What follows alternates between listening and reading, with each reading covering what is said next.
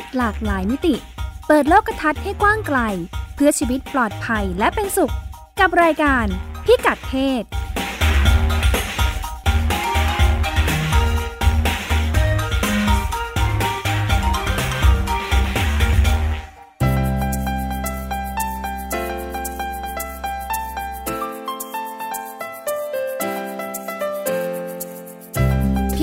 วันนี้ติดตามเรื่องเพศหลากหลายมิติกับเราได้ที่นี่ ช่วงเช็คอินสำรวจสถิติพบประเทศครึ่งหนึ่งของโลก ยอมรับเซ็กทอยถูกกฎหมาย อีกครึ่งหนึ่งมองเป็นวัตถุลามก แต่ปัญหาใหญ่ที่ยังต้องเผชิญร่วมกันคือ มาตรฐานการผลิตที่ปลอดภัยต่อผู้บริโภค เรื่องเพศไม่พลาด การเล่นที่ไม่ใช่แค่เล่น แต่เป็นวิธีการเรียนรู้สำหรับเด็ก เด็กผู้หญิงเรียนรู้อะไรจากการเตะบอล ไปคุยกับ Rise to Play Thailand องค์กรที่ส่งเสริมสิทธิการเล่นสำหรับเด็กทุกเพศทุกวัย เรื่องเพศ เรื่องลูก ลูกมีแววเป็นนักเขียน แต่ปรากฏว่าแนวที่สนใจกลายเป็นนิยายอีโรติก ผู้ปกครองควรจะส่งเสริมหรือห้ามปามดีฟังมุมมองจากหมอโอ แพทย์หญิงจิรพรอรุณากูล กุมารแพทย์เวชศาสตร์วัยรุ่น โรงพยาบาลรามาธิบดี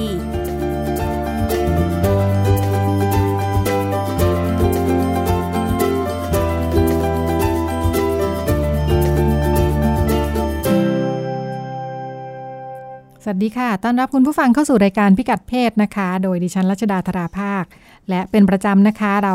เริ่มต้นรายการกันในช่วงเช็คอิน ซึ่งเป็นเรื่องราวจากต่างประเทศนำมาฝากกันโดยคุณพงศธรสโรธนาบุตรนะคะวันนี้คุณพงศธรจะคุยให้ฟังว่าด้วยเรื่อง sex toy ซึ่ง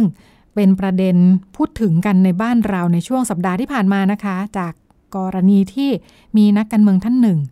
หยิบยก เรื่องนี้ขึ้นมาว่าเออถ้า sex toy มันถูกกฎหมายเนาะเนื่องจากบ้านเราเนี่ย sex toy ผิดกฎหมายอยู่นะคะถ้ามันถูกกฎหมายเนี่ยมันน่าจะมีประโยชน์มีคุณูปการต่อการลดปัญหาการข่มขืน แล้วก็ละเมิดทางเพศ ซึ่งก็เป็นประเด็นที่ถูกพูดถึงมีปัญหากันในช่วงก่อนหน้าค่อนข้าง เยอะทีเดียวนะคะ เราไปติดตามเรื่องนี้กันในช่วงเช็คอินค่ะ ช่วงเช็คอิน สวัสดีค่ะ คุณพงศธรสวัสดีครับคุณรัชดาครับค่ะ บ้านอื่นเมืองอื่นเขาว่ายังไงกันบ้าง เกี่ยวกับเรื่องเซ็กซ์ทอยมันมีชื่อภาษาไทยไหมเนี่ย ภาษาไทยเขาเรียกไม่มีไม่มีไม่มีสับบัญญัติหาเพราะมันผิดกฎหมายไม่เจอเหมือนกันเพราะมันผิดกฎหมายด้วยแหละครับถ้าแปลคงจะเป็นแบบวัตถุลามกอนาจารอะไรอย่างนี้ไหมอุ้ยถ้าอย่างนั้นมันก็ฟังฟังชื่อก็ผิดไปหน่อยนะฟังชื่อก็ผิดเห็นเห็นฟังชื่อก็ดูผิดกฎหมายแล้วเพราะว่าจะถูกจัดประเภทเป็นวัตถุลามกใช่เขาบอกว่า ทั่วโลกเนี่ยครับประมาณครึ่งครึ่งเลยเป็นประเทศที่อนุญาตให้ sex toy ถูกกฎหมาย อีกครึ่งหนึ่งถูกกฎหมายอ่าครึ่งหนึ่งถูกครึ่งหนึ่งถูกครึ่งหนึ่งผิดค่ะ ส่วนใหญ่ประเทศที่ผิดจะอยู่ในทวีปแอฟริกาครับผมตะวันออกกลางตามความเชื่อทางศาสนาเนาะแล้วก็อาเซียนนะครับ เอเชีย ส่วนใหญ่ซึ่งจะเป็นอาเซียนโดยที่ผิดกฎหมาย อืมอ่ารวมถึงไทยเราด้วย แบ่งกันไปคนละครึ่งโลก แบ่งกันไปคนละครึ่งโลก คือก็ยังถือว่าเป็นวัตถุลามกคำเหตุผลแรกๆค่ะเป็นวัตถุลามกไม่สมควรครอบครอง แต่เขาบอกว่า ถึงแม้จะอยู่ในประเทศผิดกฎหมายก็ตาม ความต้องการของคนจะใช้มันเพิ่มขึ้นเรื่อยๆทุกเรื่อย ๆ ตลอดครับ ค่ะ คนมันพยายามใช้แหละ โดยเฉพาะช่องทางออนไลน์ มีคนพยายามหาซื้อหาได้ อย่างบ้านเราถ้าผมผมลองเสิร์ชข่าวต่างประเทศดู บ้านเราเป็นบ้านแรกด้วยนะครับ ที่ถกที่หยิบประเด็นเรื่องเซ็กทอย น่าจะหยุดลดหรือว่าลดอัตราการข่มขืนนะ เป็นเป็นประเทศเดียวในสนักที่มีการพูดถึงประเด็นนี้ ข้อถกเถียงเรื่องนี้เหรอคะ อืม ข้อถกเถียงเรื่องนี้คือเหมือนประเทศอื่น ค่ะคือถ้าเป็นประเทศที่ผิดกฎหมายก็จะไม่มีพูดถึง แต่ถ้าเป็นประเทศถูกกฎหมายนะครับเขาเป็นอีกประเด็นหนึ่งที่เขากำลังปวดหัวกันอยู่เหมือนกัน ค่ะ ถ้าประเด็นใกล้เคียงกันดิฉันนึกถึงอันนี้ ของที่ญี่ปุ่น เวลาเขาพูดถึง เขาเรียกว่าอะไรพวกการ์ตูนโป๊อะเขาเป็นวัฒนธรรมการ์ตูนเนาะอ่ามันก็จะมีกลุ่มที่เป็นการ์ตูนเขาเรียกว่าอะไรการ์ตูนเลดอาร์เหรอการ์ตูนเลดเอ็กอ่าเขาก็จะใช้การ์ตูนการ์ตูนมีรูปวับวิว วับวิวค่ะ ซึ่งซึ่งถกเถียงกันในเชิงกฎหมายเหมือนกัน แล้วก็ก็ใช้เหตุผลนี้แหละ เออว่ามันจะมันไม่ได้ทำใครเดือดร้อนอะนั่งอ่านไปเงียบๆ จะได้ลดอัตราข่มขืนไม่ไปทำผิดละเมิดคนอื่นอ่าบ้านอื่นก็มีพูดถึง อ่าใกล้เคียงกันนี้ อ่า แต่นั้นพูดเรื่องการ์ตูนใกล้เคียงกันค่ะ ครับ อ่า ทีนี้ในต่างประเทศเนี่ยครับเขาเขาดูกันว่าเซ็กทอยเนี่ยเป็นธุรกิจแบบไหน ค่ะ คือสนใจตัวเลขอืมเขาบอกว่าเป็นอุ ปตลาดอุปกรณ์เครื่องใช้ไฟฟ้านะครับเขาจัดประเภทให้เป็นเครื่องใช้ไฟฟ้า คล้ายๆ พัดลมตู้เย็นแล้วก็อย่างนี้เหรอคะใช่คล้ายๆพัดลมตู้เย็นหม้อหุงข้าวค่ะอ่า แล้วเป็นอุปกรณ์ที่อัตรากำไรสูงมากต่อปีอืมเขาบอกว่าโตเร็วปีละเจ็ดถึงสิบเยอะกว่า GDP บางประเทศอีก ค่ะเออณปัจจุบันเนี่ยมีมูลค่าทางการตลาดทั่วโลกสูงในระดับเจ็ดแสนล้านบาทต่อปีครับ ค่ะ เจ็ดแสนแปดแสนแล้วก็เพิ่มขึ้นเรื่อยค่ะๆแล้วเขาบอกว่ามันเป็นธุรกิจที่ไม่ตาย แม้จะมีโลกออนไลน์เข้ามา มีโลกออนไลน์นะยิ่งดีเพราะคนอืมไม่กล้าออกไปซื้อค่ะอืมค่ะคนก็อยากไปซื้อออนไลน์มากกว่าอยู่แล้ว เพราะว่ามันอายอะไปซื้อหน้าร้านค่ะอ่า ประเด็นที่ประเทศส่วนใหญ่นะครับ กังวลอยู่ที่ว่า พอมันเป็นธุรกิจที่ทำกำไรสูงเนี่ยมันจะมีผู้เล่นเข้ามาเล่นเยอะผู้ผลิต แล้วมันอะไม่ดียังไงคะแล้วมัน ไม่ดีตรงที่ว่าเขากลัวว่าพอมันมีการผลิตในจำนวนมาก ๆ เนี่ยค่ะมันจะคำนวณมันจะควบคุมคุณภาพยังไงอืมอ่า เพราะส่วนใหญ่เซ็กทอยเจ็ดสิบเปอร์เซ็นบนโลกเนี่ยครับเขาบอกเพราะว่าผลิตในจีน ค่ะ อืมวัสดุส่วนใหญ่เป็นซิลิโคนครับ มักจะเป็นซิลิโคน แต่ว่าซิลิโคนมันมีหลายเกรด ไม่รู้เกรด A เกรด B เกรด C ไม่รู้ที่ผลิตออกมาเนี่ยจะเป็นเกรดไหน อืมแล้วก็ พอที่พอด้วยความที่มันเป็นอุวัตอุปกรณ์ในเชิง คือมันยังมีความก้ากึ่งว่ามันจะจัดประเภทอยู่ให้เป็นประเภทอุปกรณ์ทางการแพทย์ดีหรือไม่ดีนะครับ ค่ะ มันมันก็เกี่ยวข้องกับเลยสุขภาพเนาะเออมันเกี่ยวข้องกับสุขภาพไหมคือณขณะนี้ยังไม่มีที่ไหนจัดประเภทเซ็กทอยเป็นอุปกรณ์ทางสุขภาพเลย แต่มันเกี่ยวข้องในแง่มันส่งผลกระทบต่อสุขภาพได้แน่ๆเพราะมันใช่ใช้กับครับร่างกายเพราะว่าค่ะ ใช่เพราะว่าเขาบอกว่ามีอัตราผู้ที่เจ็บป่วยจากการใช้เซ็กทอยเพิ่มขึ้นเรื่อยอืมๆในโลกค่ะทุกปีอะองค์กร ISO ครับที่ควบคุมมาตรฐานในระดับนานาชาติเนี่ยเขาบอกว่ามันมีงานสำรวจของสหรัฐครับ ที่สำรวจในเชิงการตลาดเนี่ยแหละ บอกว่า sex toy ที่อยู่ขายกันอยู่ในทั้ง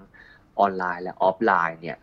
บางทีมันก็ไม่ได้สะอาดจริงๆหรอกนะ ในกระบวนการผลิตเองก็ตามหรือว่าในกระบวนการนำมาขายเนี่ย บางทีอาจจะเป็น sex toy มือสองก็ได้ อืมอ่าค่ะเขาบอกว่าเขาทดลองซื้อมาแล้วเนี่ย มีแบบเหมือนของเหลวเปียกๆด้วยอะอืมค่ะซิลิโคนแบบเหนียวแบบเออคือแบบมันเสื่อมมดอายุหรือเปล่าค่ะ อ่าซิลิโคนหมดอายุหรือเปล่าอืมประมาณเนี่ยค่ะซื้อมาแล้วทำไงดี อ่า อย่างในสหรัฐเนี่ยครับเซ็กทอยถูกจัดประเภทเป็นพวกอุปกรณ์จิปาถะหรือว่าอุปกรณ์ที่เป็นพวกของฝากอุปกรณ์ขำขัน อืมค่ะ อืม เขาเขาใช้คำว่า novelty อะครับ คือถ้าจะจัดประเภทก็คงเป็นพวกแบบ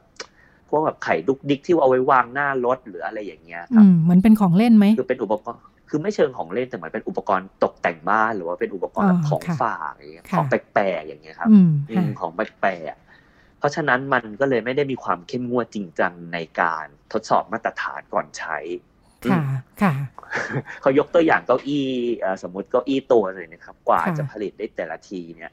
ผลิตออกมาทีพอนั่งลงไปแล้วก็ต้องทดสอบว่านั่งได้กี่ชั่วโมง นั่งค่ะต้องน้ำหนักเท่าไหนคนหนึ่งอืมจะนั่งเท่าไหร่ นั่งเท่าไหร่ไม่งั้นมันจะหักค่ะคือเขาบอกเก้าอี้ยังต้องมีการทดสอบเลยอืมแต่เซ็กทอยเนะครับ คือเหมือน คือเขาไม่ได้ทดสอบมาเลยอืมในบางที่ค่ะไม่ได้เทสด้วยว่ามันส่งผลยังไงต่อสุขภาพคน อืม การทดสอบมากน้อยแล้วเขาก็บอกนี่มันมาตรฐานอุตสาหกรรมมันอยู่ที่การแบ่งหมวดหมู่เหรอ คุณพงศธร ใช่เขาครับเขาบอกว่าอยู่ที่การแบ่งหมวดหมู่ แล้วก็อยู่ที่กฎหมายของแต่ละประเทศนั้นด้วยว่าอืมจัดค่ะประเภทอันเนี้ยเป็นแบบไหนค่ะค่ะอะเออมันเพราะพอว่าที่ฟังแบบนี้ผ่านมาเออเราก็จะรู้สึกว่ามันมีความอืมสำคัญเนาะถ้าอืมมันไปอยู่ในหมวดสินค้าประเภทที่อ่าปกติเอาไว้แค่วางหน้ารถเต้นไปเต้นมาเนี่ยมันก็ไม่ได้กระทบสุขภาพอะไรเราไงเออแต่ถ้าใช่จัดอันเนี้ยคือไปไว้ในหมวดหมวดนั้น ด้วยความไม่ได้เหมือนไม่ได้ตระหนักว่าจริงๆแล้วมันส่งผลกระทบกับสุขภาพได้เพราะมันใช้กับเนื้อตัวเราเนี่ยเนาะ เออ มันก็จะเป็นช่องว่างเหมือนกันนะ ใช่ครับเขาบอกค่ะมันเป็นเหมือนช่องว่างที่ณขณะนี้เออยังไม่รู้ว่าจะวาง sex toy ให้อยู่ในชุจุดไหน ค่ะ จะเป็นเชิงการแพทย์ไหม มันก็ไม่ใช่อะ ค่ะเออเออเขาบอกว่าในองค์การอย.ของสหรัฐหรือ FDA เนี่ยครับเขาบอกว่าค่ะก็มีนะ sex toy ที่เป็นอยู่ในอุปกรณ์ทางการแพทย์ แต่ว่ามันเป็น vibrator ครับ เป็น vibrator สำหรับใช้ตรวจภายในผู้หญิง อืม อ่า ซึ่งมีแค่สามสามชนิดสามยี่ห้อเท่านั้นเองส่วนที่เหลือไม่เกี่ยวละค่ะ อืม เพราะว่าสามยี่ห้อนี้ไว้ใช้ตรวจภายในโดยเฉพาะ ค่ะ แต่ที่เหลือทั้งหมดที่มันมีรูปแบบแบบนึกมหาศาลแล้วเราก็นึกภาพไม่ออกครับ ค่ะ ทั้งเอ่อของผู้ชายของผู้หญิงทางทวารหนักหรืออะไรก็ตามนะครับ ที่มันออกมามหาศาลค่ะแล้วออกมาเรื่อยๆตลอด เหมือนมันหลากหลายมากอยู่เหมือนกันเนาะหลากหลายประเภทและหลากค่ะหลายอวัยวะนะครับค่ะใช้สำหรับบางส่วน จนอ่าจะจัดหมวดหมู่กันไม่ถูก อืมเขาจัดหมวดหมู่ไม่ถูกเหมือนกันค่ะแล้วเขาก็ไม่รู้ค่ะว่าพลาสติกเนะครับ มันจะมีพิษไหมเนี่ย ใช้ใช้ไปอะเออเป็นพลาสติกประเภทไหน บางทีสมมติมันเป็นเอ่อลูกเล่นเยอะ มีชิ้นเล็กชิ้นน้อยอย่างเงี้ยมันจะหลุดเข้าไปไหมไม่นานในร่างกายอ่าอ่าค่ะเขาไม่มีแบบมาตรฐานอุตสาหกรรมอาจจะต้องมีมาตรฐานอุตสาหกรรมด้านนี้โดยเฉพาะอะไรอย่างนี้ไหมใช่เหมือนว่าไม่เคยมีการพูดถึงค่ะประเด็นนี้มาเลยครับค่ะ แล้วก็ยังไม่เคยมีประเด็นพูดถึงเรื่องแบบ แมนนวลหรือคู่มือวิธีการใช้ครับค่ะเหมือนว่ายังคุมตรงนี้ไม่ได้ไม่ค่อยดีพอสมควร อืมค่ะ อ่า คิดว่าเป็นวัสดุที่แบบไม่ค่อยมีคู่มือการใช้ด้วย ค่ะ อืม เป็นอุปกรณ์ที่ไม่ค่อยมีคู่มือการใช้ แล้วก็เหมือนคนก็แบบ ยังรักษาความสะอาดไม่เป็นเหมือนกันแพทย์ก็ออกมาบอกว่าค่ะใช้เสร็จมันต้องล้างนะ ไม่ใช่วางทิ้งไว้ เดี๋ยวมันจะเป็นอืมแหล่งสะสมเชื้อโรคนะค่ะ อืม ประมาณนี้ครับ อืมค่ะแล้วถ้ายิ่งเป็นประเทศที่แบบ ปิดกั้นหลายสิ่งหลายอย่าง หรือว่าเป็นเซ็กทอยที่แบบนำเข้ามาโดยที่ไม่ได้การผ่านการควบคุมอะไรมาเลยครับค่ะมันก็จะยิ่งแบบยิ่งเสี่ยงแล้วก็ยิ่งยิ่งอันตรายมากขึ้น เพราะว่ามันก็จะไม่มีทั้งมาตรฐานการผลิตมาตรฐานคู่มือวิธีการใช้หรืออะไรก็ตามทั้งสิ้น คือเขาบอกว่า คุณรู้หรือเปล่าว่าเซ็กทอยที่คุณใช้อะทำจากวัสดุอะไรแล้วก็รู้ไหมผลิตที่ไหน อย่างน้อย คืออย่างน้อยสุดเราก็ควรจะรู้หน่อย นิดนึงก็ยังดีว่า เป็นอุปกรณ์ที่มันปลอดภัยมากน้อยแค่ไหนสำหรับเรา ค่ะ ค่ะ เป็นอุปกรณ์ที่ที่มีความเสี่ยงสูงเนาะจริง ๆ แล้วเนาะ ใช่ เป็นอุปกรณ์ที่ค่อนข้างมีความเสี่ยงสูงครับผม ค่ะ ค่ะก็ตัวเลขผู้บาดเจ็บเขาบอกเพิ่มขึ้นเรื่อยๆ ยิ่งมีหนังออกมาแบบหนังบางเรื่องที่ใช้ก็แบบคนก็แห่กันไปซื้ออมแล้วก็ไม่เหมือนในหนังอะ อืมค่ะมันไปติดเข้ามาก็มีครับ ค่ะ ค่ะ แต่จริงๆดิฉันเคย เคยคุยเรื่องนี้ครั้งหนึ่งพักพักใหญ่แล้วนะเอ่อเหมือนว่ามันด้านหนึ่งมันก็ถูกจัดอยู่ในหมวดอุปกรณ์สุขภาพต่างๆ เพราะว่าอืมอย่างถ้าเราเข้าไปในร้านขายยาที่มีแบรนด์อยู่ตามอ่าห้างสรรพสินค้าตามศูนย์การค้าเนอะเออมันก็จะมีอุปกรณ์สุขภาพเต็มเลยอะอะอย่างเช่น อะไรนะ แค่ผ้ายืดอะผ้ายืดที่เราเอาไว้ประคองอ๋อ ประแก้คองอะไรนะไหล่คอ ใช่หรือว่าใช่มันมีเยอะมากเลยนะเอวใช่ไหมอ่าอุปกรณ์แบบเนี้ยใช่ใช่ใช่เต็มไปหมดเลย เออ ซึ่งมันก็อืมอยู่ในหมวดสุขภาพนะแล้วก็อ่าเหมือนว่าก็จะมีมาตรฐานกันระดับหนึ่งเพราะมันใช้กับร่างกายโดยตรง แล้วก็ครับเอ่อตอนที่คุยนานมากแล้วเนี่ยก็เหมือนว่าในบางประเทศเนี่ยอ่าถ้ามันอืมถูกจัดหมวดหมู่อยู่ในกลุ่มเนี้ยมันจะดีนะอ่าหมายถึงอ่าว่าอ่ามันถูกมองว่าอ่าต้องระมัดระวังเรื่องมาตรฐานค่อนข้างมาก ทั้งในเรื่องวัสดุ ในเรื่องอายุใช้งานเรื่องคู่มือการใช้ เพราะว่าครับผมนั่นแหละมันใช้กับร่างกายโดยตรง แล้วก็เอ่ออืมควรจะมีมาตรฐานการตรวจสอบคุณภาพสินค้าที่ค่อนข้างชัดเจน แต่ว่าอย่างผมไปญี่ปุ่นเท่าที่สังเกตมาค่ะมัก็คือเซ็กทอยเนี่ยครับ มันก็ไม่ได้ขายตามพวก ร้านสุขภาพอะไรเลย มันก็ค่ะเหมือนก็วางขายเป็นแผนกหนึ่งไปเลยอย่างเงี้ยครับ ค่ะอืมค่ะมันก็ไม่ได้แบบมีคนมายืนให้คำแนะนำด้วยว่าอันเนี้ยต้องระวังยังไงหรืออะไรค่ะอย่างนี้นะค่ะก็เหมือนเปิดให้คนเข้าไปเลือกไปใช้กันเลย ค่ะ ด้านหนึ่งอืมก็ก็เข้าใจได้แหละเออเวลาเราบอกว่าเอ้ยถ้ามันอยู่ในหมวดสุขภาพมันจะถูกดูแลแล้วก็อ่าคนที่ไปใช้ก็อาจจะมีความปลอดภัยเพิ่มขึ้นเนาะแต่เนื่องจากมันเป็นเรื่องเพศไงอ่าอืมเรื่องเพศที่มันก็อ่า คนรู้สึกว่ามันมีความเทาๆก้ากึ่งเนาะเออควรจะไปอ่ายุ่งกับมันแค่ไหนตกลงไอ้นี่เป็นผลิตภัณฑ์เพื่อสุขภาพหรือสำหรับคนลามกอะไรอย่างนี้ใช่ไหมเออเวลาครับผมมันยังมีข้อคิดแบบนี้เนี่ย อย่างที่คุณพงศธรว่าเขาถึงเถียงกันคนละครึ่งโลกเนาะ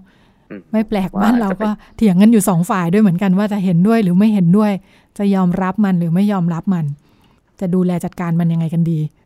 ครับค่ะแต่ซึ่งคือบ้านเราก็ยังไม่มีวิธีจัดการนั่นแหละยังยังถ้าปรากฏที่เราเห็นเป็นข่าวกันอยู่ก็ไปไล่จับอ่าอ่าผิดกฎหมายไปครไล่อบจัคบรองแล้วนำก็เข้าเนาะใช่แล้วก็ประเด็นค่ะผลักดันเห็นมีตั้งแต่สองสามปีที่แล้วเหมือนกันแต่จนค่ะถึงทุกวันนี้ก็ยังมีอยู่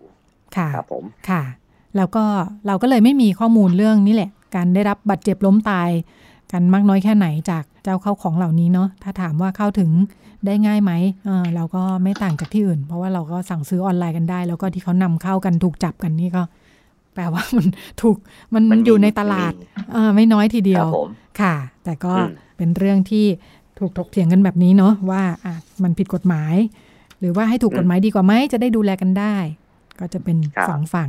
ค่ะทำให้เห็นว่าก็เถียงกันแบบเดียวกันนี้ใน หลาย ๆ ประเทศด้วยเหมือนกันนะคะ ขอบคุณคุณพงศธรค่ะ ครับผมขอบคุณคุณรัชดามากครับค่ะ แล้วก็เราไปกันต่อในช่วงเรื่องเพศไม่พลาดค่ะ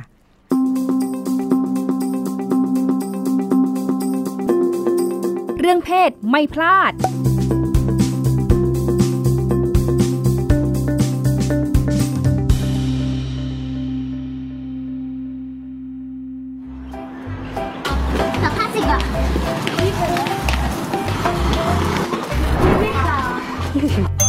ทำไมทำไมเราอยากเป็นโกเวลามันวิ่งไปข้างนอกแล้วมันจะเหนื่อย เพราะว่าความสนุก มันจะช่วยให้กล้ามเนื้อแข็งแรงอะหนูมันเป็นน้ำเหลืองไม่ดีอะ แล้วก็แบบร่างกายมันไม่ค่อยแข็งแรง ถ้าโดนอะไรมันก็จะไม่สบายอะ ที่ได้ฟังไปเมื่อสักครู่นะคะ เป็นเสียงของน้องแปมนะคะ อายุ 8 ขวบ จากที่หลายคนอาจจะมีภาพว่าถ้าเป็นเด็กผู้หญิงต้องชอบเล่นตุ๊กตา หรือว่าฟุตบอลนี่จะเป็นกีฬาของเด็กผู้ชายเท่านั้นนะคะ พอได้ยินเสียงน้องแปมเมื่อกี้นี้แล้วอาจจะเปลี่ยนใจก็ได้นะคะ ปรากฏว่าเด็กผู้หญิงก็ชอบเล่นฟุตบอลได้เหมือนกันนะคะ เราจะมาคุยเรื่องนี้กับคุณสรินรัตน์นะคะ คุณสรินรัตน์พาณิชย์อำนวย เป็น project officer ของ Right to Play Thailand นะคะ สวัสดีค่ะ สวัสดีค่ะ ค่ะ มีโครงการที่จัดการให้เด็กๆ ได้เล่นฟุตบอลในชุมชนนะคะ อยากให้เล่าให้ฟังค่ะ คุณสรินรัตน์ที่นำเสนอเรื่องเด็กผู้หญิงที่เล่นฟุตบอลนะคะ ในมุมมองเนี่ยเราต้องการพูดถึงเรื่องการเล่นของเด็กผู้หญิง เด็กผู้ชายยังไงค่ะ มันมีความเหมือนหรือต่างกันยังไงค่ะอ๋อ ก็ในโปรเจกต์ที่ ทำงานนะคะ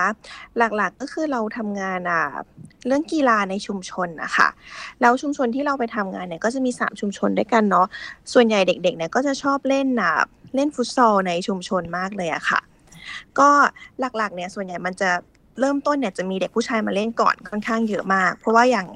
อย่างที่เราแบบอาจจะรู้หรือว่าเข้าใจกันก็คือเด็กผู้ชายส่วนใหญ่เนี่ยก็จะชอบเล่นฟุตซอลกันเนาะแต่ว่าช่วงหลังเนี่ยก็จะพวกเขาก็จะเชิญชวนเพื่อนๆที่เป็นเด็กผู้หญิงอะค่ะ มาเล่นด้วยกัน ส่วนความเหมือนหรือความแตกต่างอะค่ะ ก็ในสองชุมชนที่ทำงานเนี่ยก็เด็กก็สามารถเล่นเขาเรียกว่านะว่าเล่นเล่นกันได้อะค่ะ จะไม่มีความอะแตกต่างทางด้านอะสรีระความคิด หรืออะไรเงี้ยค่ะ ก็จะเหมือนเด็กทั่วไปที่สามารถเล่นด้วยกันได้เลยอะค่ะ แล้วก็มีการ support กันดี ระหว่างเด็กหญิงเด็กชายในเด็กเองก็มีการแบบรีเฟกเหมือนกันว่าเขาก็รู้สึกว่าเออพอได้มาเล่น เล่นด้วยกันแล้วมันทำให้ให้รู้สึกว่าจริง ๆ แล้ว เหมือนกันนะคะเพศมันไม่ได้ไม่ได้ อ่าเขาเรียกอะไรนะเหมือนไม่ได้จำกัดการเล่นนะคะค่ะใช่แต่ว่ามีมีชุมชนหนึ่งที่เรียกว่าอ่าเป็นความท้าทายเหมือนกันนะคะอีกชุมชนหนึ่งที่ทำงานอยู่ก็ด้วยความที่เป็นอ่าเป็นชุมชนที่มีความเชื่อเกี่ยวกับทางศาสนาที่ค่อนข้าง strict อย่างเงี้ยค่ะ การเล่นของเด็กหญิงเด็กชายเนี่ยก็เลยจะต้องมีการแยกกันอย่างชัดเจนนะคะ ในเรื่องของเวลาการเล่น หรือว่าการใช้สถานที่อะค่ะ ก็จะต้องเป็นเป็นคนละเวลา ไม่มีเด็กหญิงอยู่เวลาเด็กชายเล่น หรือว่าไม่มีเด็กชายอยู่เวลาเด็กหญิงเล่นอย่างเงี้ยค่ะใช่อันนี้ก็จะเป็นเหมือนเป็น challenge ของทีมในการทำงานนะคะ แต่ว่าเวลาเราจัดการเล่นให้เด็กถ้าเป็นในชุมชนเนี้ยค่ะ ก็จะแบ่งเวลาที่ชัดเจนนะคะ ก็คือจะปฏิบัติแล้วก็เคารพกฎของชุมชนและที่สำคัญก็คือมันเป็นเหมือนเป็นความสบายใจของอ่าเด็กๆด้วยอะค่ะ ค่ะ ชุมชนที่ที่บอกว่าสามชุมชนที่ทำงานอยู่คือในกรุงเทพทั้งหมดไหมคะ ใช่ค่ะในกรุงเทพหมดเลยค่ะ ค่ะ เป็นลักษณะชุมชนเมืองเนาะใช่ค่ะ ค่ะลงไปทำงานหลายปีหรือยังคะ แต่ละที่แล้วก็มันมีการเปลี่ยนแปลงยังไงบ้างจากที่เราลงไปทำงานค่ะอ่าสองที่แรกที่ ลงไปทำงานนะคะ ก็ประมาณอะสองปีได้แล้วคือจากแต่ก่อนเนี่ยมันจะเป็นแค่เหมือนแบบว่า เด็กมาเล่นๆเฉยๆอะค่ะ แล้วก็กลับบ้าน แต่ว่าสิ่งที่ไรทูเพย์ลงไปทำเนี่ย เราลงไปสร้างเหมือนเซฟเพย์สเปซให้กับเด็ก คือเหมือนปรับปรุงสนามใช้พื้นที่ในชุมชนให้เป็นประโยชน์อะค่ะ โดยการเราทำเป็นสนามทำพื้นสนามซื้ออุปกรณ์ที่เป็นพวกโกฟุตซอล การเล่นฟุตซอล การอุปกรณ์การฝึกต่างๆอะค่ะ เราก็ซื้อไปให้ แล้วก็ที่สำคัญคือเหมือนเราสร้างแกนนำเยาวชนนะคะในในพื้นที่นั้นๆ ใช่ตอนนี้ก็คือถ้าสองปีมาเนี่ยก็เปลี่ยนแปลงมาเยอะมาก คือตอนนี้มีเป็นมีเป็นทีมฟุตซอลเด็กแล้วอะค่ะ แล้วน้องๆก็มาฝึกซ้อมกันเกือบทุกวันเลย แล้วก็มีการออกไปแข่งขันกันข้างนอก ค่ะ อันนี้ก็คือที่เปลี่ยนมาแบบเห็นได้ชัดเจน ค่ะ ค่ะ เวลาเราลงไปเรานำเด็ก ๆทำกิจกรรมยังไงคะ หมายถึงว่าเรา กำหนดไว้เลยไหมว่ามันควรจะมีกิจกรรมประเภทไหน หรือว่าเด็กๆเเขาสนใจกิจกรรมการเล่นอะไรกันบ้างค่ะอ่าค่ะ เพราะหลักๆ คือเหมือนมันจะมีเวลาที่จะต้องซ้อมอะค่ะ เราก็จะฟิกซ์ไปส่วนใหญ่เด็กก็จะมาซ้อมได้คือเป็นหลังเลิกเรียนนะคะ ใช่ในวันที่เป็นช่วงจันทร์ถึงศุกร์แต่ถ้าเป็นเสาร์อาทิตย์ก็อาจจะมีการซ้อมเสาร์อาทิตย์เพิ่มในช่วงบ่าย ก็จะมีการเหมือนถ้าอย่างเป็นกีฬาค่ะ ก็จะมีการกำหนดอ่า session ของการเล่นฟุตบอล แล้วก็จะมีการออกแบบ framework ในการเล่นนะคะ ว่าวันนี้อ่าจะสอนฝึกแบบไหนจะเล่นทีม หรือว่าจะสอนอะยิงลูกโทษอย่างเงี้ยค่ะ แล้วก็ในการสอนของเราอะ เราเหมือนพยายามจะเขาเรียกนะ ใส่เรื่อง life skill ใน ชีวิตของเด็กๆเข้าไปด้วยอะค่ะ อย่างเช่นถ้าเวลาเราเล่น session เสร็จเนี่ยเราจะมีการถอดบทเรียนก็ถามว่าวันเราจะใช้กระบวนการอะขององค์กรนะคะที่เรียกว่า RCA ก็คือเหมือนเป็นการ reflect connect แล้วก็ apply เหมือนให้เด็กๆ reflect สิ่งที่เขาได้เรียนรู้ในวันนี้ว่าเขาเรียนรู้อะไรบ้าง แล้วก็จะ connect กับเรื่องที่เหมือนน่ะเกิดขึ้นในชีวิตของเขาที่ผ่านมาว่ามันมีความเชื่อมโยงกันยังไง แล้วเขาจะใช้แบบ skill ที่ได้ในวันนี้ apply ยังไงในชีวิตอะคะ ค่ะค่ะอย่างที่ที่เลือกกีฬาประเภทนี้ทำไมเราถึงเลือกกีฬาประเภทนี้ เพื่อจะลงให้เด็กๆ ในชุมชนได้เล่นค่ะ อย่างแรกคือเด็กๆ เป็นอะไรที่เด็กๆชอบเล่นอยู่แล้วอะค่ะ เราก็เลยคิดว่าถ้าเราไปส่งเสริมในสิ่งที่เด็กชอบเล่นอยู่แล้ว แล้วใส่ในเรื่องของอะ life skill ที่เราอยากให้เด็กได้ด้วยเนี่ย มันก็จะง่ายง่ายขึ้น แล้วเด็กเองเขาก็จะแบบ happy แล้วก็มีความสุขค่ะ แต่ว่าตอนนี้ก็มีการเปิดกีฬาประเภทอื่นเพิ่ม อย่างเช่น เด็กผู้หญิงก็จะมีการเล่นแชร์บอลชอบเล่นแชร์บอลเพิ่ม แล้วก็พยายามจะทำ session แชร์บอลเพิ่มเหมือนกันนะคะ ค่ะค่ะ อันนี้หมายถึงว่าอ่าเราต้องมีการเก็บข้อมูลก่อนจะทำงานอะไรอย่างนี้ใช่ไหมคะถ้าบอกว่าใช่ค่ะเป็นดึงกีฬาประเภทที่เขาเล่นกันอยู่แล้ว ใช่โดยการสัมภาษณ์เด็กแล้วก็พูดคุยกับเด็กๆอะค่ะ ให้เด็กๆเลือกว่าเขาอยากจะเล่นอะไรค่ะค่ะอ่าอย่างกีฬาอ่าอันนี้เป็นฟุตซอลใช่ไหมคะค่ะค่ะค่ะ ตอนแรกที่เราลงไปทำนี่คือมีเด็กผู้หญิงเล่นอยู่แล้วไหมคะอ่าเด็กผู้หญิงที่ลงไปทำ ไม่เห็นนะคะ จะเห็นเหมือนมาเล่นแบบอ่าเป็นของเล่นในชุมชนอะไรอย่างนี้มากกว่าค่ะ ใช่ แต่ว่าน้องเหมือนพอเห็นเพื่อนๆเล่นนะคะ ก็อยากจะมาลองเล่นด้วย พอมาเล่นด้วยแล้วก็แบบเขาก็ชอบอย่างเงี้ยค่ะค่ะใช่แล้วเขาก็ทำได้ดีด้วยค่ะอ่าอย่างนั้นแนวคิดของของไลท์ทูเพลย์ไทยแลนด์เป็นยังไงค่ะ หมายถึงว่าอ่าเป็นแนวคิดว่าเด็กทุกคนควรจะเล่นอ่ามีเรียกว่าอะไรนะ เป็นกิจกรรมที่เล่นได้ทุกเพศหรือว่ายังไงคะ ใช่ค่ะ ก็แนวคิดก็คือ ก็อยากให้เด็กทุกคนได้ได้เล่นนะคะ ตามวัยตามวัยของเขาอะค่ะ เพราะเราเหมือนเราเชื่อว่าจริง ๆ การเล่นเนี่ย มันไม่ใช่แค่ แค่เราเล่นแล้วมันก็จบเนาะมันได้อะไรมากเลยจากการเล่นนะคะ เห็นที่เราทำงานกับเด็ก ๆ มาอย่างเงี้ย เราเห็นว่าพอเด็ก ๆเขามาเล่นฟุตซอลก็จริงนะ แต่สิ่งที่เด็กเขารีเฟกเวลาเราถอดบทเรียนอะเหมือนเขาได้เรื่องการมีระเบียบวินัย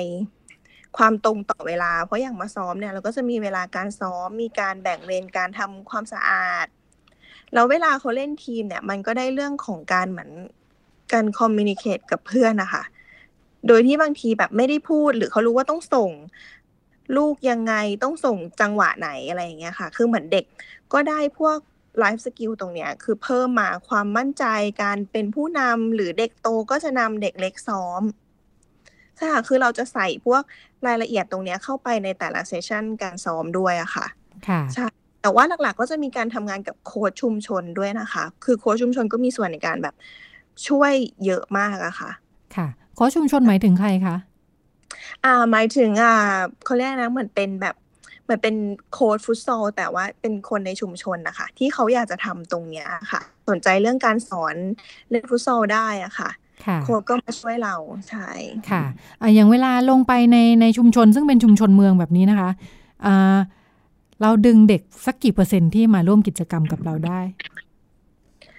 ก็ถ้าในชุมชนเมืองใช่ไหมคะค่ะก็ตอนนี้อ่าสองชุมชนแรกที่ทำมาเนี่ยมันประมาณสองปีค่ะ ก็น่าจะประมาณอ่าหกสิบเจ็ดสิบเปอร์เซ็นได้นะคะ เพราะว่าเราไม่ได้มีอะกีฬาฟุตซอลอย่างเดียวอะค่ะ ค่ะ ใช่ก็ตอนนี้ก็พยายามแบบเหมือนเปิดเขาเรียกอะไรนะคะ เหมือนเป็นกิจกรรมที่เด็ก ๆ อยากจะทำเพื่อพัฒนาชุมชนตัวเองไหมอย่างเงี้ยค่ะ เราก็จะสนับสนุนให้เด็กทำอย่างเช่นทำสบู่ทำน้ำยาล้างจาน เพราะว่าอยากจะเหมือนขยายเพื่อเปิดรับกลุ่มเป้าหมายเด็ก ๆ คนอื่นด้วยอะค่ะ เพราะว่าอาจจะไม่ใช่ทุกคนที่ที่เล่นกีฬาเนาะเด็กก็อาจจะมีชอบทำอย่างอื่นเพิ่มอะค่ะ ค่ะ ค่ะ อย่างนี้หมายถึงว่าเราต้องลงไปสำรวจจำนวนประชากรเด็กไว้เลยใช่ไหมคะว่าในชุมชนนี้มีจำนวนเท่าไหร่ชุมชนนี้มีจำนวนเท่าไหร่ ใช่ค่ะมีมีการทำก่อนที่จะเริ่มโครงการ แล้วก็สำรวจความสนใจเด็กด้วยอะค่ะค่ะ ค่ะ เด็กที่ว่านี่อายุเท่าไหร่ถึงเท่าไหร่คะที่เราดูแลอ๋อมีตั้งแต่หกไปจนถึงแบบว่า อ่าสิบแปดสิบเก้าเลยค่ะ ถ้าโตหน่อยก็จะเป็นรุ่นเยาวชนเนาะถึงแบบว่ายี่สี่ยี่ห้าค่ะ อืมค่ะ ค่ะ อย่างนี้เราต้องแบ่งแบ่งกิจกรรมตามตามช่วงวัยเขาไหมคะก็อ่าก็มีการแบ่งกิจกรรมตามช่วงวัยอะค่ะ แล้วแต่ถ้าเกิดสมมติว่ากิจกรรมหนึ่งเนี่ย คนสนใจหลายวัยอย่างเงี้ย ถ้าโตหน่อยเราก็จะเหมือนว่าแอสไซน์ให้ช่วยเป็นพี่เลี้ยงเด็กให้นำเด็กอะค่ะ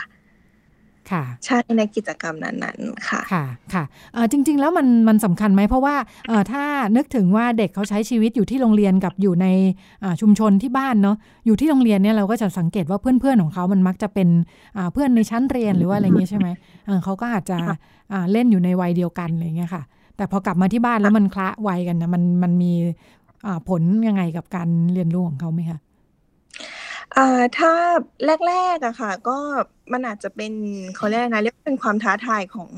ของเด็กเหมือนกันอะไรอย่างเงี้ยค่ะ แต่พอในรูปแบบความเป็นชุมชนนะคะเขาจะมีเหมือนเป็นความพี่ดูแลน้อง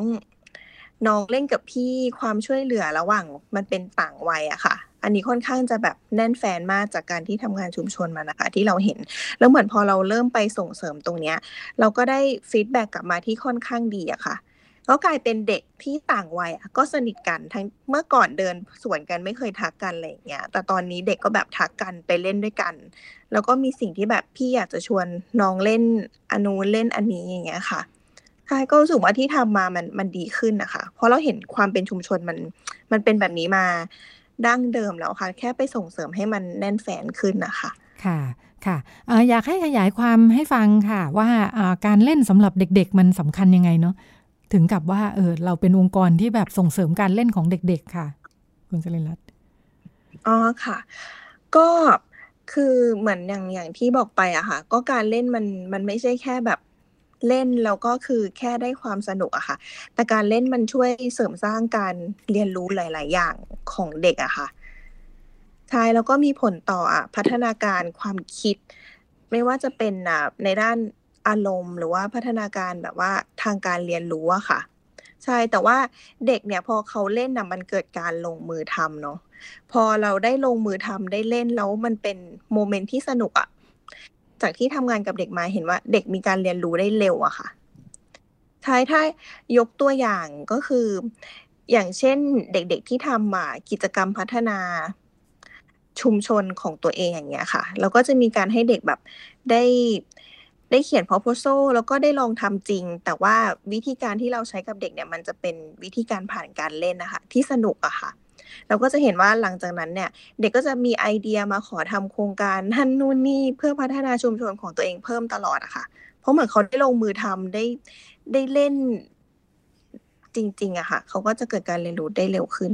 ค่ะ หรือว่าอย่างกิจกรรมที่อย่างฟุตซอลที่ปกติคนที่เล่นเป็นเด็กผู้ชายอย่างเงี้ยนะคะพอเราสามารถดึงเด็กผู้หญิงมาเล่นได้เนี่ยมันมีความสำคัญกับเขายังไงบ้างไหม มันขยายการรับรู้เรียนรู้ของเขายังไงบ้างค่ะก็ขยายเยอะนะคะ อย่างล่าสุดที่เหมือนถอดบทเรียนมาไหนก็มีน้องอะเด็กผู้ชายอะค่ะ หลายคนเขาก็รีเฟกมาว่า พอมีเด็กผู้หญิงเข้ามาเล่นเยอะขึ้นนะคะมันทำให้เขารู้สึกว่า คือความเป็นเพศมันไม่ได้จำกัด ความสามารถหรือสิ่งที่เด็กผู้หญิงทำได้อะค่ะใช่เพราะเขาบอกว่าแต่ก่อนเนี่ยเขาไม่เคยเล่นกับเด็กผู้หญิง อันนี้ที่น้องรีเฟกมานะคะ เขาก็จะไม่ไม่ไม่เคยเห็นภาพที่เด็กผู้หญิงออกมาแบบว่าวิ่งเตะฟุตบอล ใช่แต่พอเหมือนเขาเห็นเขาก็รู้สึกว่าเออจริง ๆ มันเล่นด้วยกันได้ ไม่ว่าจะเพศไหนอะค่ะ มันก็เป็นเพื่อนกันได้แล้วเขาก็ไม่ได้รู้สึกว่า มันมีความต่างเรื่องเพศอะค่ะ ค่ะใช่ค่ะ แล้วสำหรับน้องๆผู้หญิงเองเป็นยังไงบ้างคะ ก็สนุกนะคะ ก็ดูทุกคนแบบว่าhappy แล้วก็เหมือนก็เป็นเพื่อนนะคะเขาก็ดูเป็นเพื่อนสนิทกันมากขึ้นนะคะ ก็ไม่ไม่ได้มีปัญหาอะไรกับกับน้องผู้หญิงเหมือนกันนะคะค่ะ ค่ะใช่ค่ะเอ่ออย่างนี้ชุมชน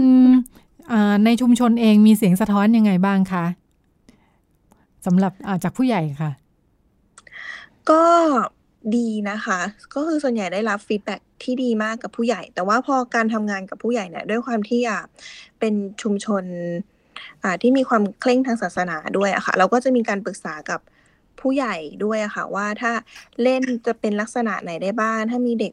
ผู้หญิงผู้ชายมาเล่นร่วมกันทำยังไงได้บ้างอย่างเงี้ยค่ะ ก็ส่วนใหญ่ก็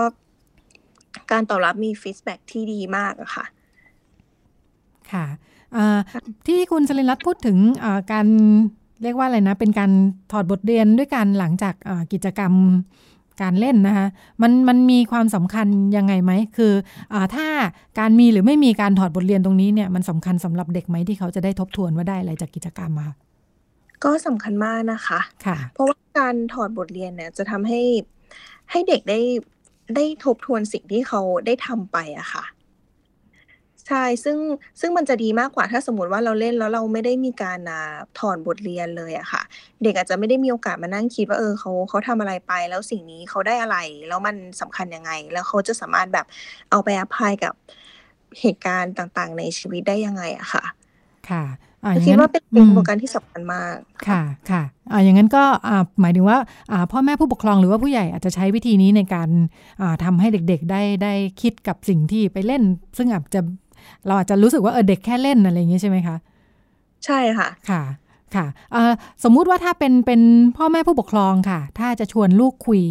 หลังจากเล่นแล้วเนี่ย เราควรจะถามอะไรยังไงบ้าง วิธีการนะคะ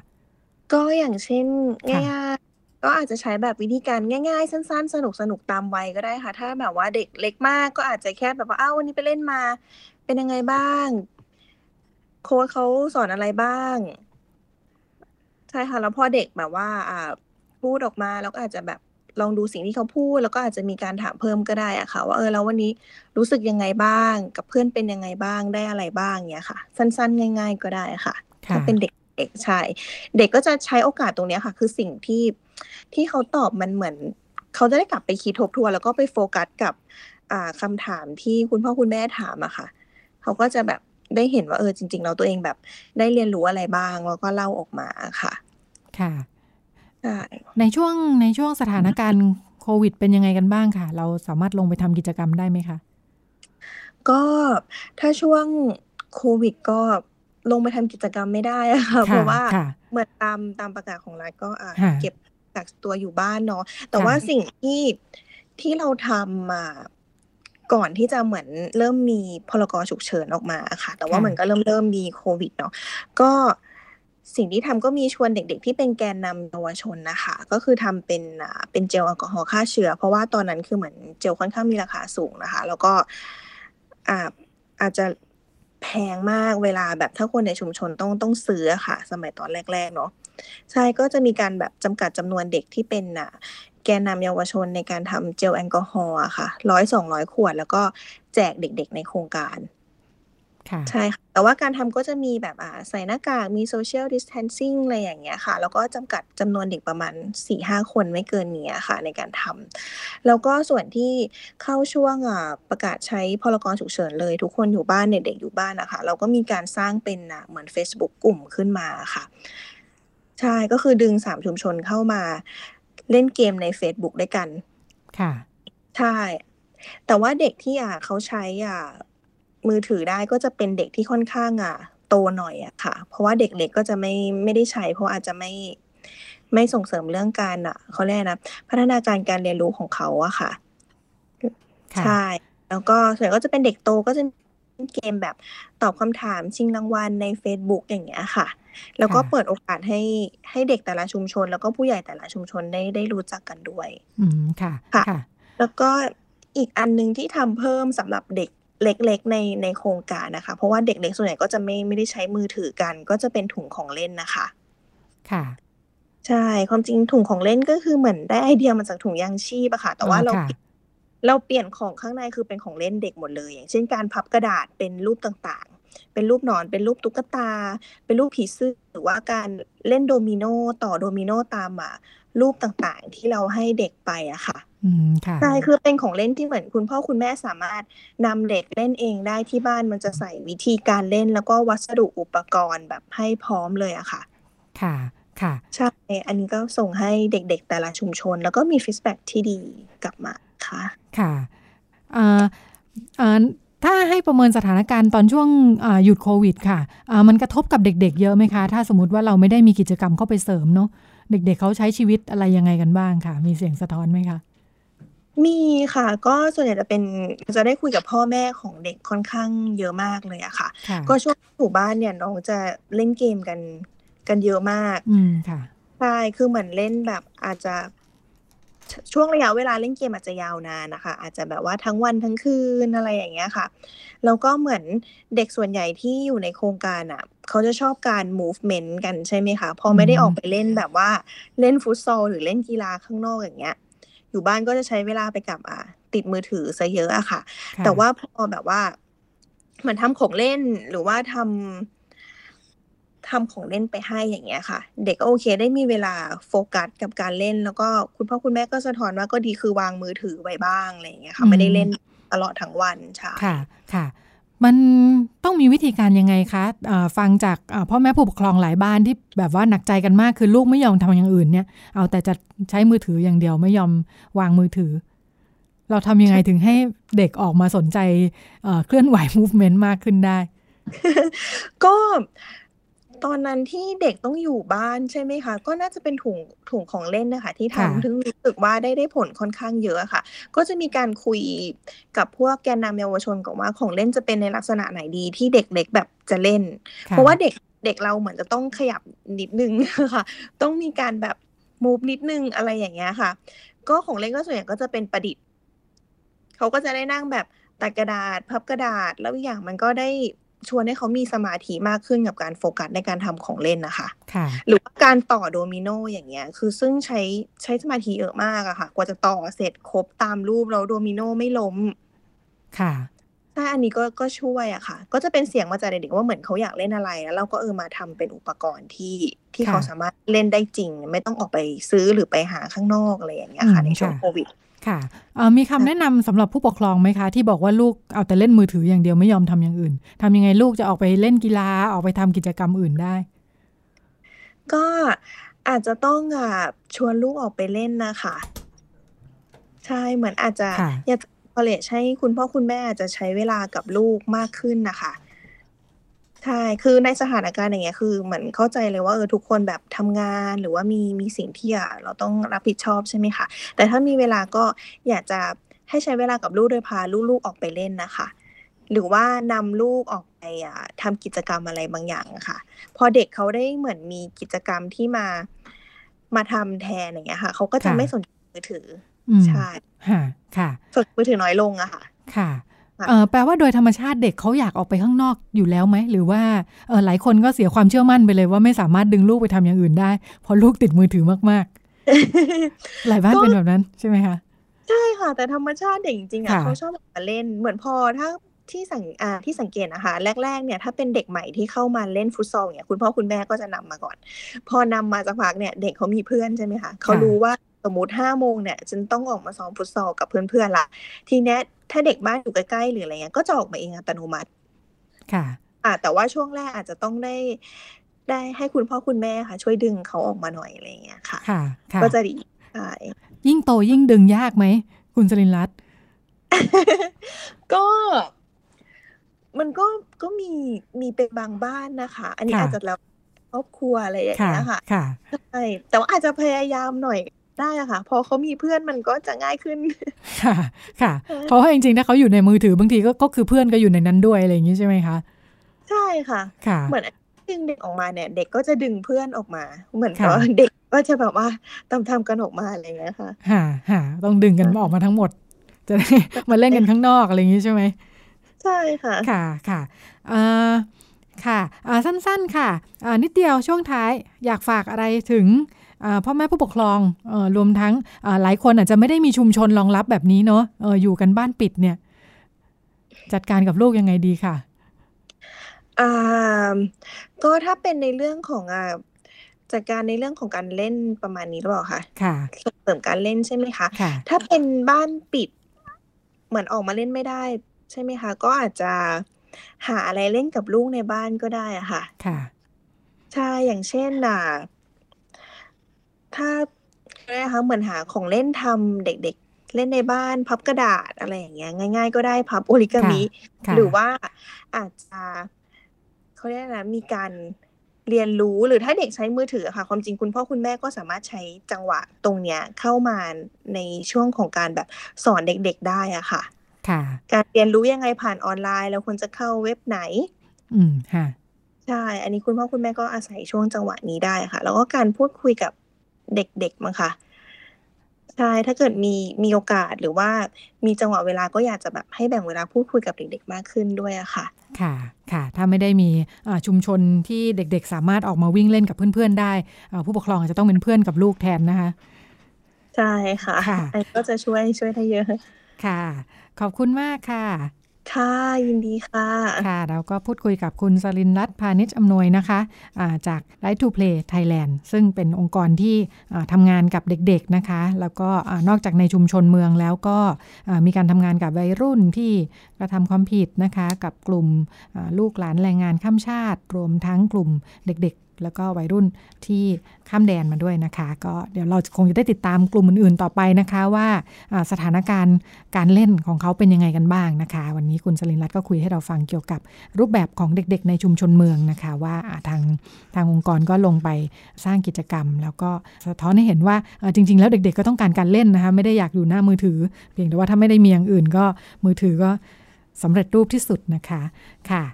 ก็หมดเวลาในช่วงนี้แล้วก็เราไปกันต่อในช่วงถัดไปค่ะ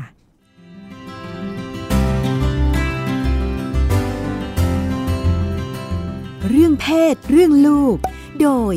หมอโอ แพทย์หญิงจิราพรอรุณากูล กุมารแพทย์เวชศาสตร์วัยรุ่น โรงพยาบาลรามาธิบดี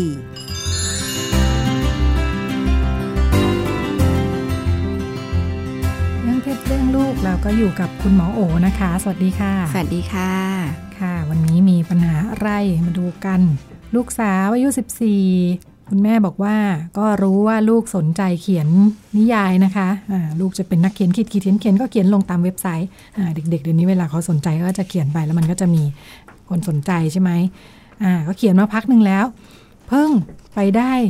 เห็นเข้าเพราะลูกเปิดหน้าจอทิ้งค้างไว้อ้าวตายจริงลูกเขียน เรื่องเซ็กซี่มากเลย เหมือนจะเป็นนิยายอีโรติก มีเซ็กซีนเยอะมาก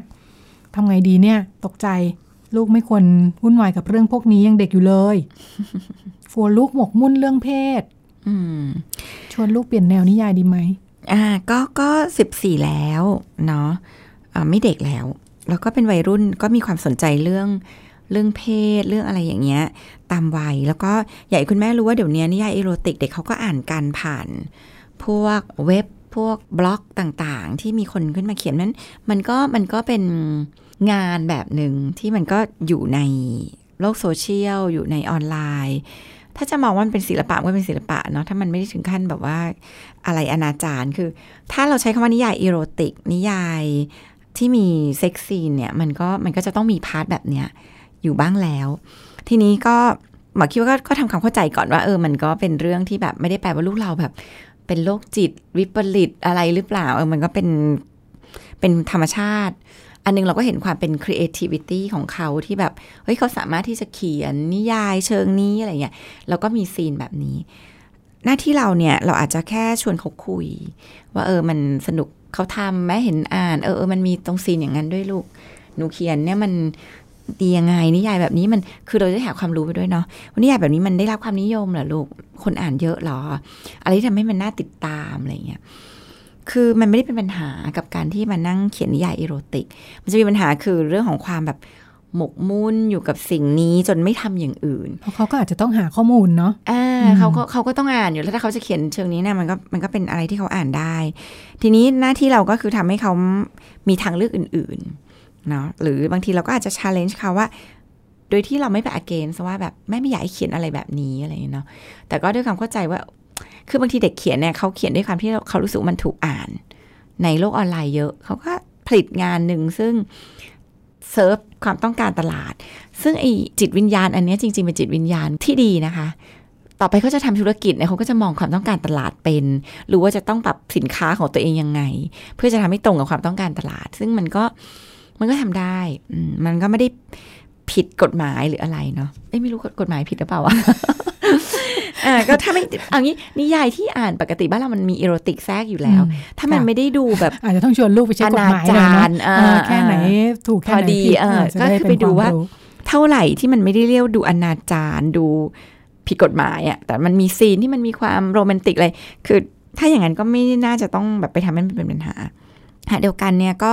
ชื่นชมลูกกับสิ่งที่ลูกเขียนกับการที่เขาโหเข้าใจความต้องการตลาดอะไรเงี้ย แต่ว่าเราก็อยากให้เขาลองพัฒนาทักษะอื่น ๆ ก็ไม่ได้อยากให้สมมติเขาเขียนนิยายเก่งเราก็ไม่อยากให้เขาเขียนแค่นิยายอีโรติกเก่งเนาะเราก็จะแบบเอ้ยลองเขียนแนวอื่นบ้างไหมลูกมันมีแนวแบบไหนบ้าง อาจจะเอา fiction มาให้ลูกดูไอ้เห็นว่าเอ้ยมันมีแนวแบบ romantic comedy อะไรเงี้ยก็ทำให้เขาเกิดความท้าทายใหม่ ๆ ที่เขาจะ ที่เขาจะลองพัฒนาทักษะตัวเองไปเขียนในรูปแบบอื่น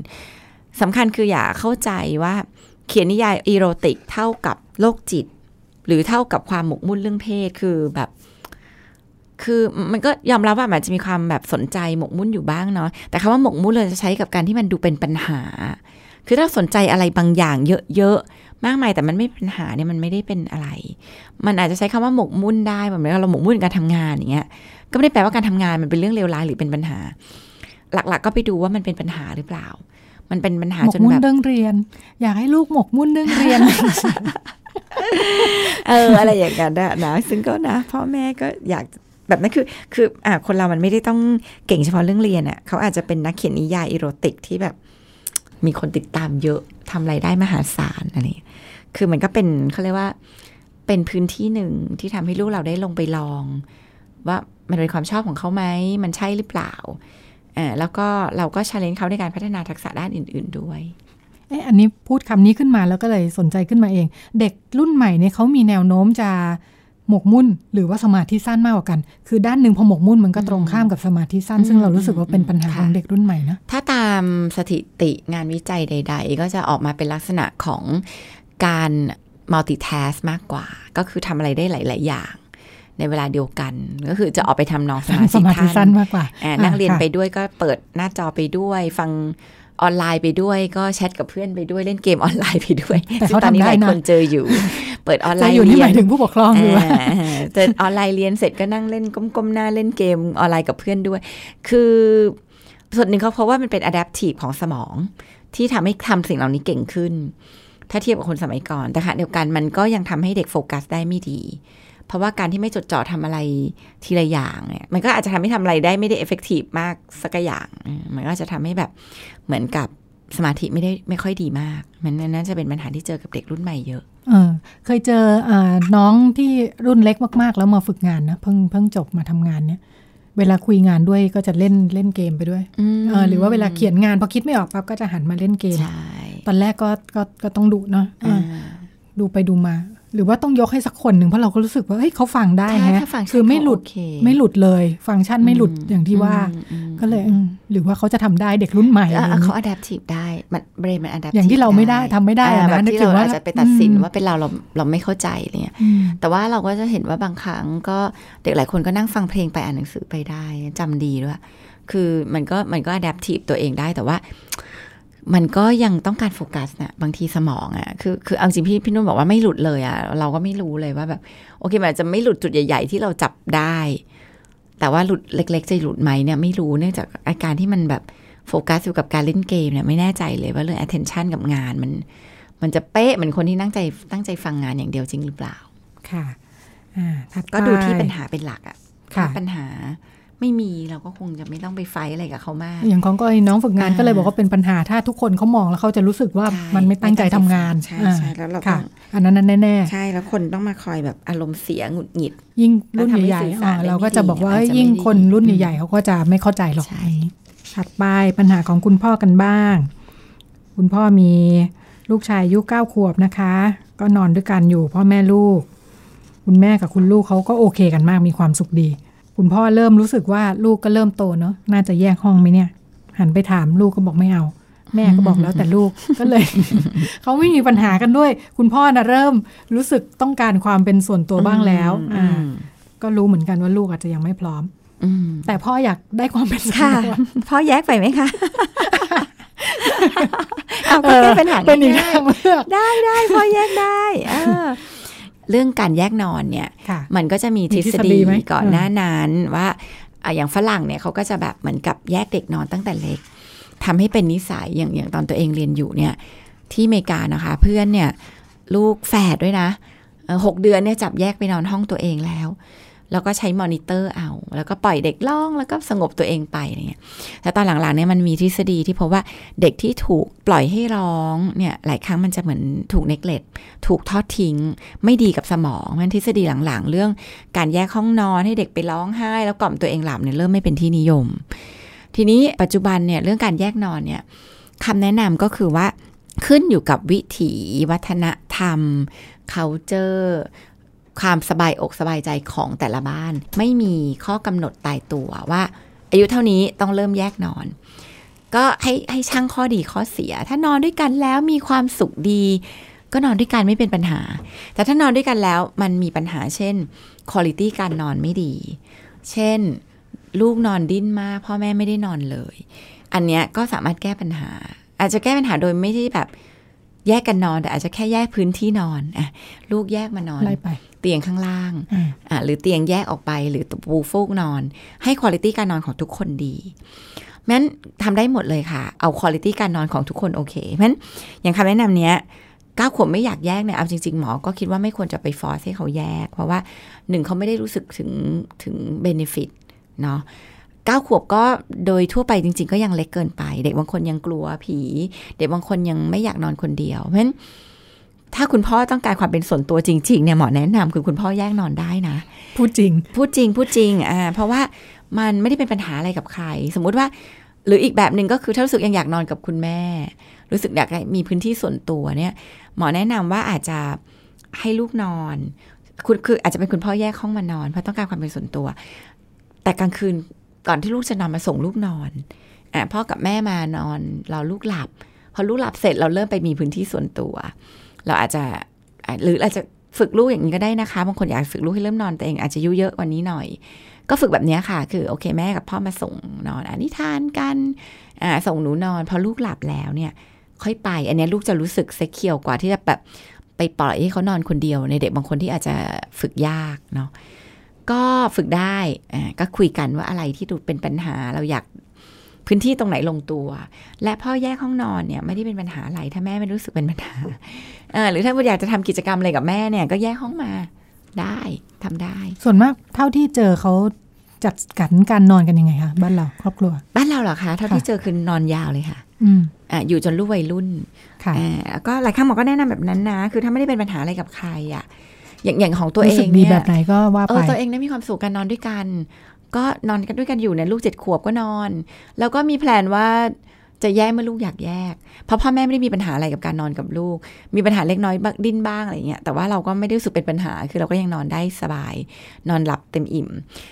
ก็คิดเอาไว้ว่าเออถ้าลูกอยากแยกก็จะแยกได้อืมเคยคุยไหมคะ เคยคุยเคยคุยอ่าเออว่าให้อยากให้แยกห้องไหมให้เพราะว่าถ้าอยากก็พอดีย้ายบ้านแล้วเราก็ค่ะมีห้องให้เขาอ๋อทำห้องให้เขา แล้วก็ถามเขาว่าอยากนอนห้องตัวเองไหมคือแบบเราก็คิดว่าเผื่ออยากเธออยากมีห้องตัวเองอยากนอนอะไรเงี้ยไม่ ไม่มีความคิดความอยากใด ๆ เลย ก็อยากนอนกับพ่อกับแม่ก็เลย ตอนนี้ก็เลยใช้วิธีก็คือนอนด้วยกัน แล้วก็บางวันที่เขาอยากนอนห้องเขาเราเราสามคนก็ย้ายไปนอนห้องลูกอ่าก็ก็คิดว่ามันจัดได้อะเอาเอาเอาความสบายใจเป็นหลักไม่มีกฎกติกาหรือการต้องฝึกอะไรอ่า แต่ว่าถ้าวัยรุ่นเนี่ยโดยส่วนใหญ่หมอจะแนะนำว่าอยากให้ encourage ให้แยกห้องคือ คือถ้าลูกวัยรุ่นอยากแยกห้องให้ say yes คือ อย่าไปแบบอ้าวไม่อยากนอนกับแม่แล้วหรอ อยากเอาลูกมานอนเป็นเด็กๆเนี่ยไม่ควร เพราะว่าวัยรุ่นควรจะมีแบบพื้นที่ส่วนตัว เด็กบางคนอาจจะต้องการพื้นที่ที่เขาจะแบบ อยู่กับตัวเองเด็กคนต้องการช่วยตัวเองในพื้นที่ส่วนตัว ควรจะทำให้เกิดพื้นที่ส่วนตัวให้ลูกที่เขาจะสามารถจัดการเรื่องตัวเองได้เรื่องอารมณ์เพศได้ จัดการการดูแลพื้นที่ส่วนตัว ห้องของตัวเอง รับผิดชอบห้องตัวเองได้ อันนี้หมอคิดว่าเป็นสิ่งที่เป็นพื้นที่ที่เขาจะฝึก แล้วก็ develop การพัฒนาตัวเองด้านอื่นได้ เมื่อไหร่ที่ลูกแยกขอแยกห้องนอนให้พยายาม provide สิ่งนั้นให้ลูกถ้าบ้านเรามีพื้นที่ อย่าเหนียวรั้ง เพราะอยากกอดลูกตอนกลางคืนอะไรเงี้ยไม่มีพื้นที่ทำไงคะหลายบ้านก็อาจจะจำกัดจริงก็เท่าเอาเท่าที่ได้ เอาแบบแยกอาจจะมุมไหมเป็นแยกมุมกั้นกั้นเอาตู้กั้นอืมอ่าค่ะบางคนใช้ตู้กั้นอะไรอย่างเงี้ยคือ คือพยายามให้มากที่สุดที่เขาจะมีพื้นที่ส่วนตัวและ พื้นที่ส่วนตัวตรงนั้นต้องไม่ผูกไปกับการมีหน้าจอส่วนตัวอ่าเพราะว่าอันเนี้ยต้องเป็นสิ่งที่แบบคุยกับลูกไว้ว่า มีพื้นที่ส่วนตัวไม่ได้แปลว่าจะมีพื้นที่เล่นหน้าจอส่วนตัวตลอดคืนอืม ก็ต้องคุยกติกาไว้ว่า หน้าจออาจจะต้องเก็บหลังกี่โมง เพราะว่าจะได้นอนได้เต็มอิ่ม ไม่งั้นมันจะลากยาวไปตีหนึ่งตีสองแล้วก็มีปัญหาการนอนตามมาๆแสดงว่าก็คุยกันได้เนาะแต่ละคุยคกันนได้อาจจะเนี่ยอย่างเคสกรณีนี้คุณพ่อก็มีมีอืมอยากมีพื้นที่ส่วนตัวเอ่อของเพราะแกขึ้นเพมาราะหาพื้นที่ส่วนตัวได้ค่ะค่ะอ่าถ้าถ้าแบบมันมันไม่ต้องไปฟอร์สให้ลูกต้องแบบรู้สึกแย่ที่เขาถูกแยกก็นะเป็นเรื่องถ้าาคุยกันเนาะอยู่สามอ่คนเป็ก็เรื่องคุยกัสามคนคนใช่ค่ะ ก็เป็นอีกเรื่องที่สามารถสื่อสารได้นะอ่าค่ะรู้สึกยังไงคิดยังไงอืมค่ะต้องการอะไรค่ะอืมค่ะแล้วก็คุยหาความต้องการของทุกคนที่ลงตัวถ้าคุยกันได้ก็จะไม่มีปัญหานะทุกเรื่องอืมจัดการได้ใช่ค่ะ ก็เป็นอ่าแง่มุมจากคุณหมอโอนะคะ ที่มาพูดคุยกับเราในวันนี้ แล้วก็อ่าวันนี้ช่วงเรื่องเพศเรื่องลูกหมดเวลาแล้วดิฉันกับคุณหมอโอลาคุณผู้ฟังไปก่อนสวัสดีค่ะ สวัสดีค่ะ ติดตามรายการได้ที่ www.thaipbspodcast.com แอปพลิเคชัน Thai PBS Podcast หรือฟังผ่านแอปพลิเคชัน Podcast ของ iOS Google Podcast Android Podbean SoundCloud และ Spotify ติดตามความเคลื่อนไหวของรายการและแสดงความคิดเห็น โดยกดถูกใจที่ facebook.com/thaipbspodcast